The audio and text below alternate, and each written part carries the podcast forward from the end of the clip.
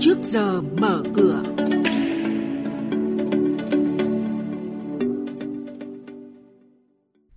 Thưa quý vị và các bạn, số lượng tài khoản cá nhân mở mới của cả nhà đầu tư trong nước và nước ngoài đều lập kỷ lục mới trong tháng 3 vừa qua. Nhận định của chuyên gia về diễn biến đáng chú ý của mặt hàng kim loại trên thị trường thế giới tuần này. Những thông tin này và một số hoạt động giao dịch đáng chú ý khác sẽ được các biên tập viên của chương trình cập nhật đến quý vị và các bạn trong bản tin trước giờ mở cửa hôm nay. Thưa quý vị và các bạn, Trung tâm Lưu ký Chứng khoán Việt Nam mới đây công bố một số liệu đáng chú ý. Số lượng tài khoản chứng khoán do nhà đầu tư cá nhân trong nước mở mới trong tháng 3 vừa qua đạt kỷ lục mới với hơn 113.000 tài khoản. Số lượng tài khoản mở mới trong tháng 3 cao gấp đôi so với tháng 2 và cũng cao gấp đôi so với trung bình tháng trong năm 2020. Trong khi đó, số tài khoản mở mới trong năm 2020 gần bằng 10 năm trước cộng lại.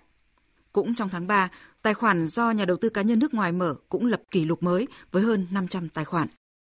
Sự kiện chứng khoán đáng chú ý là từ hôm nay đến ngày 7 tháng sau, công ty Tùng Chí Việt, tổ chức có liên quan đến ông Phạm Thanh Tùng, Chủ tịch Hội đồng Quản trị Công ty Chứng khoán Chí Việt, mã chứng khoán TVB, đăng ký mua 2 triệu cổ phiếu TVB, chiếm tỷ lệ 2,81%. Hiện tại công ty Tùng Chí Việt chưa nắm giữ bất kỳ cổ phiếu TVB nào.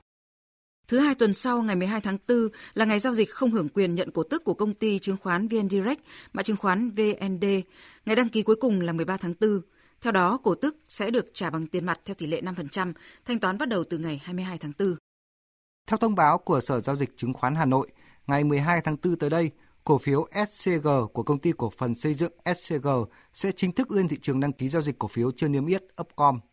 Giá giao dịch chào sàn của SCG là 20.600 đồng một cổ phiếu.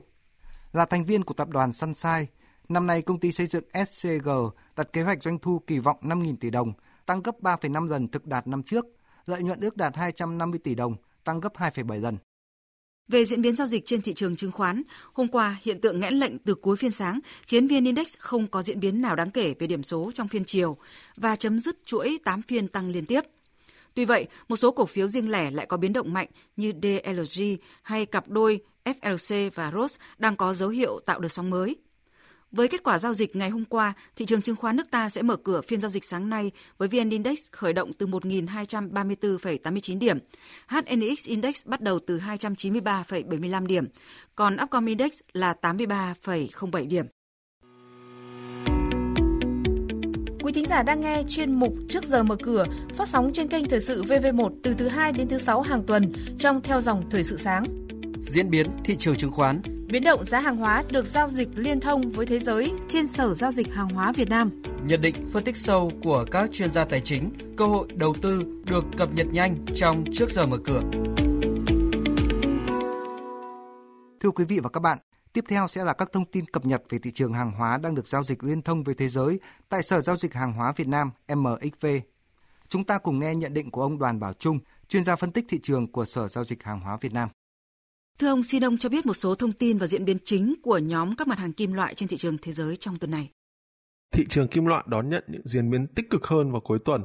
Chỉ số MXV Index kim loại đã tăng 0,75% lên mức là 1.911,82 điểm. Trong đó, giá kim loại quý là bạc đã tăng đến 1,34% lên mức là 25,585 đô la Mỹ một ounce. Sự suy yếu của đồng đô la và số liệu kinh tế tích cực của Đức đã hỗ trợ cho đà tăng trên. Cụ thể, Số đơn đặt hàng nhà máy tháng 2 của Đức tăng 5,6% so với cùng kỳ và chỉ số PMI xây dựng của nước này cũng tăng lên mức cao nhất trong 7 tháng qua. Thông tin này cùng với nhu cầu xây dựng của Trung Quốc phục hồi cũng hỗ trợ giá kim loại công nghiệp gồm đồng và quặng sắt với mức tăng gần 1%. Vâng, vậy xin ông cho biết thêm về những yếu tố chính đã tác động lên xu hướng giá của quặng sắt trong thời gian gần đây. Nguồn nguyên liệu thô là quặng sắt đã tăng đáng kể trong tuần này, chủ yếu do nhập khẩu của Trung Quốc tăng mạnh Lượng quặng sắt tồn kho tại 46 cảng chính của quốc gia này tính đến hết ngày 8 tháng 4 đã giảm 50.000 tấn so với ngày 1 tháng 4. Điều này cho thấy nhu cầu quặng của Trung Quốc đang tăng trở lại, phục vụ cho nhu cầu xây dựng hồi phục sau mùa đông lạnh giá. Giá thép của Trung Quốc theo đó cũng tăng lên mức cao kỷ lục do lo ngại về việc hạn chế nguồn cung khi đất nước này hạn chế sản xuất để giảm thiểu ô nhiễm môi trường. Giá quặng sắt đã tăng lên mức cao nhất trong gần 10 năm qua. Với diễn biến hiện nay, giá mặt hàng này được dự báo sẽ còn duy trì đà tăng trong năm 2021 và chỉ giảm dần từ cuối năm 2022. Vâng, xin cảm ơn ông với những thông tin và nhận định vừa rồi.